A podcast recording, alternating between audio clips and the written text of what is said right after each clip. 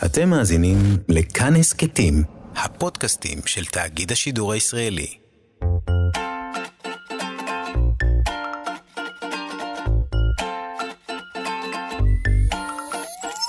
כאן תרבות מציגה. המעבדה לילדות ולילדים. ולילדים. לילדות. המעבדה לילדות ולילדים. עם גיל מרקוביץ. בשיתוף מוזיאון הטבע של אוניברסיטת תל אביב.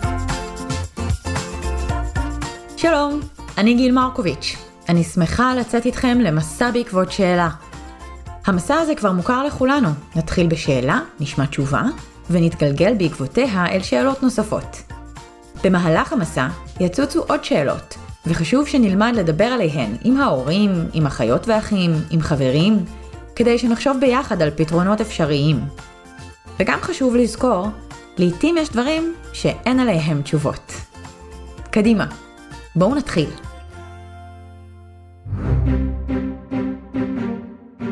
כולנו יודעות ויודעים שיש דברים שלא מיועדים לאכילה, כי הם עלולים להזיק לנו. ובגדול, המזון שלנו, בני האדם, מרוכז בעיקר באזור אחד בבית, המטבח. ומה קורה בעולמם של בעלי החיים והצמחים? הכירו את יעל. קוראים לי יעל עופר, אני בת עשר ממודיעין. יעל רוצה לדעת מה קורה לחיה שטורפת חיה ארסית? היא מתה, לדוגמה זה שטורף נחש ארסי? פנינו לדוקטור ערן לוין מבית הספר לזואולוגיה באוניברסיטת תל אביב. ערן חוקר את האופן שבו בעלי חיים מותאמים לסביבתם, ואת הקשר בין המזון ומצב הסביבה והאקלים. ערן ביקש שלפני הכל נבחין הבחנה חשובה. צריך להפריד בין המושגים ארסי ורעיל, כלומר בין ארס ורעל. נתחיל בהבנה מהו ארס. ארס של נחשים עשוי חלבונים. ארס יכול לעבור מבעל חיים אחד לאחר בהזרקה, למשל בהקשה בשיניים או בעקיצה באמצעות העוקץ. המדוזה מעבירה את הארס שלה באמצעות איבר עקיצה בצורת צלצל. ארס יכול לשתק את מערכת העצבים, לגרום לכאבים קשים או לדימומים קשים. אם חיה טורפת חיה אחרת שיש לה ארס, הרי הארס לא הוזרק לה, אלא נותר בכלי הקיבול שלו. כלומר, החיה הטורפת אוכלת אותו, בולעת אותו, ואז היא מפרקת אותו. מערכת העיכול של רוב הטורפים חומצית מאוד, ולכן היא יכולה לפרק את הארס ולא לגרום נזק לחיה הטורפת. נמיה למשל, אוכלת לפעמים נחשים, אפילו אם היא בלעה נחש צפה, היא לא תמות מההרס. אבל אם הנחש יקיש את הנמיה, ההרס יחדור למחזור הדם שלה וישפיע עליה, והיא תהיה מטושטשת מההרס. עד כאן ארס. לעומתו, יש רעל. רעלים עשויים בדרך כלל בתרכובות יציבות יותר מחלבונים, שההשפעה שלהם פועלת במגע עם ריריות. כלומר, בלשון, בחניכיים, בעיניים, ריריות האף, ולא בהזרקה. מספיק שהרעל נוגע ברירית, והוא יכול לגרום ליציאת קצב מהפה ולנזלת מוגברת.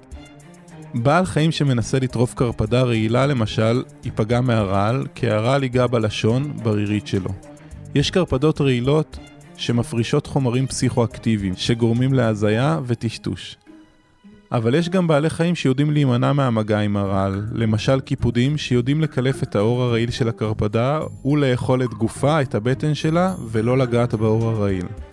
בארץ יש למשל קרפדה רעילה ששמה קרפדה ירוקה, ואוכלים אותה קיפודים מצויים, וגם הם חיים בארץ. ילדים רבים התעניינו בנחשים, ובהם גם ראי. אני רי פרידמן, אני בן שבע וחצי ובאתי מכפר האורנים. ראי ביקש לדעת מה קורה כשהנחש צפה מקיש אותך? ערן שמח להשיב גם על השאלה הזאת. קודם כל חשוב לומר שאם אה, נסתכל על זה בעיניים של נחש צפה, אז הקשה של אדם זה המפלט האחרון שלו. כלומר, הוא יקיש רק אם הוא ירגיש שהוא צריך להגן על עצמו, ובדרך כלל זה רק אם דורכים עליהם פיזית.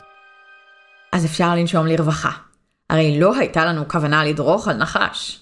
ערן הסביר לנו לשם מה זקוק הצפה לארס. הצפה משתמש בהקשה שלו בדרך כלל כדי לצוד מזון, זו הסיבה שיש לו מנגנון כזה.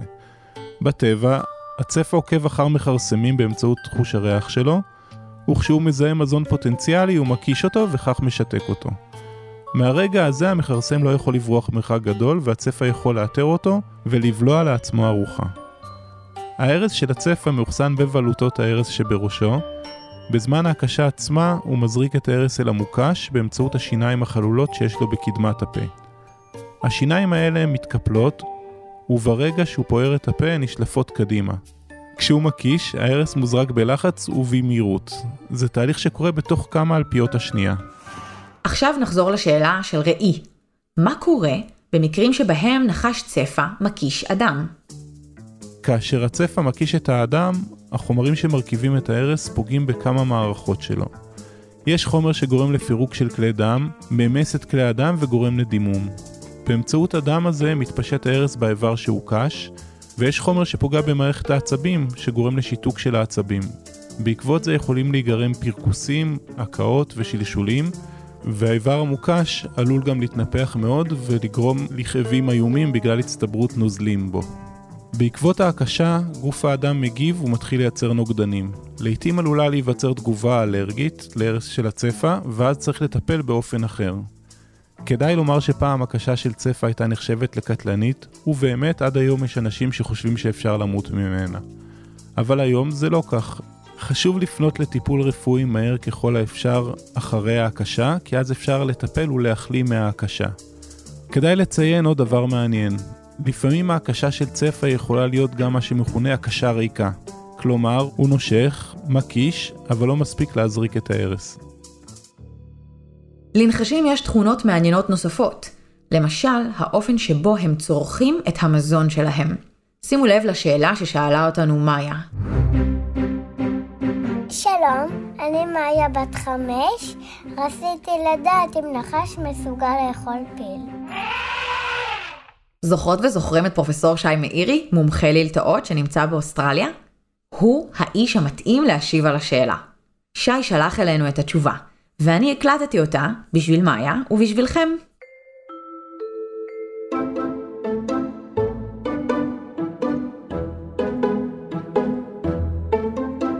לא, נחשים אולי ישמחו לאכול פיל, אבל אין נחשים גדולים מספיק שיכולים לאכול פיל, וגם אין פילים קטנים מספיק שיכולים להיכנס לבטנו של נחש. כל הנחשים טורפים, והם בולעים את הטרף שלהם בשלמותו. כלומר, הם אינם לועסים אותו. זאת אומרת שהם יכולים לאכול רק בעלי חיים שיכולים להיכנס לפה שלהם בשלמותם. הפה של הנחש גמיש מאוד, אבל גם הנחש הגדול ביותר, שמשקלו יותר מ-100 קילוגרם, פיתון מרושט או אנקונדה, לא יכול לבלוע פיל. כשגורי פילים נולדים, משקלם בערך 100 קילוגרם, ומכאן שהנחשים לא יכולים לפתוח פה גדול מספיק כדי לאכול אפילו פיל קטן. והם גם לא מנסים.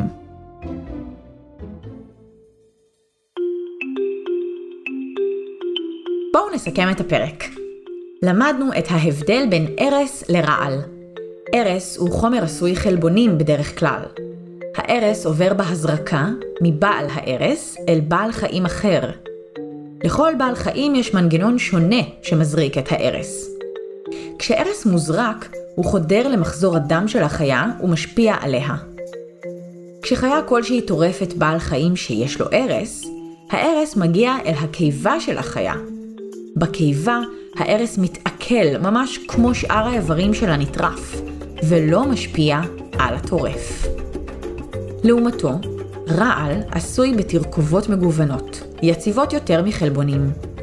הרעל איננו מוזרק, אלא פועל במגע עם ריריות, כלומר במגע עם הלשון, העיניים ועוד. זאת אומרת שבעל חיים שטורף חיה רעילה, יושפע מהרעל. יש בעלי חיים חריגים שלמדו להימנע מהמגע עם הרעל, וכך להשיג לעצמם ארוחה מזינה ולא מזיקה. למדנו שנחש צפה מקיש בעל חיים שהוא רוצה לטרוף. בעזרת ההקשה והארס הוא משתק את בעל החיים ומשיג לעצמו מזון. זו הסיבה שנחש צפה מקיש אדם רק במקרים נדירים, כשהוא מרגיש שהוא צריך להגן על עצמו. נחשים בולעים את הטרף שלהם בשלמותו, אינם לועסים אותו. זאת אומרת שהם יכולים לאכול רק בעלי חיים שיכולים להיכנס לפה שלהם בשלמותם. פיל אפילו גור פילים הוא בעל חיים גדול וכבד, ולמרות הגמישות המיוחדת להם, נחשים לא יכולים לפתוח פה גדול מספיק כדי לאכול פיל. אילו שאלות שאלתם את עצמכם בזמן ההאזנה לפרק? ספרו להורים מה למדתם. תודה רבה לדוקטור ערן לוין ולפרופסור שי מאירי. תודה למפיקת התוכנית רות דוד אמיר. שלומי יצחק, ליטל אטיאס, אריאל מור, דבורה סוויסה ורומן סורקין הטכנאים באולפן. תודה לירדן מרציאנו שהביאה את התוכנית לשידור. תודה מיוחדת לעורכת הסאונד שלנו, רחל רפאלי, ולדוקטור סמדר כהן, עורכת שותפה ויועצת לשון. תודה לכם ולכן, ששלחתם אותנו לחפש תשובות לשאלות מרתקות. אני גיל מרקוביץ', נשתמע בפרק הבא.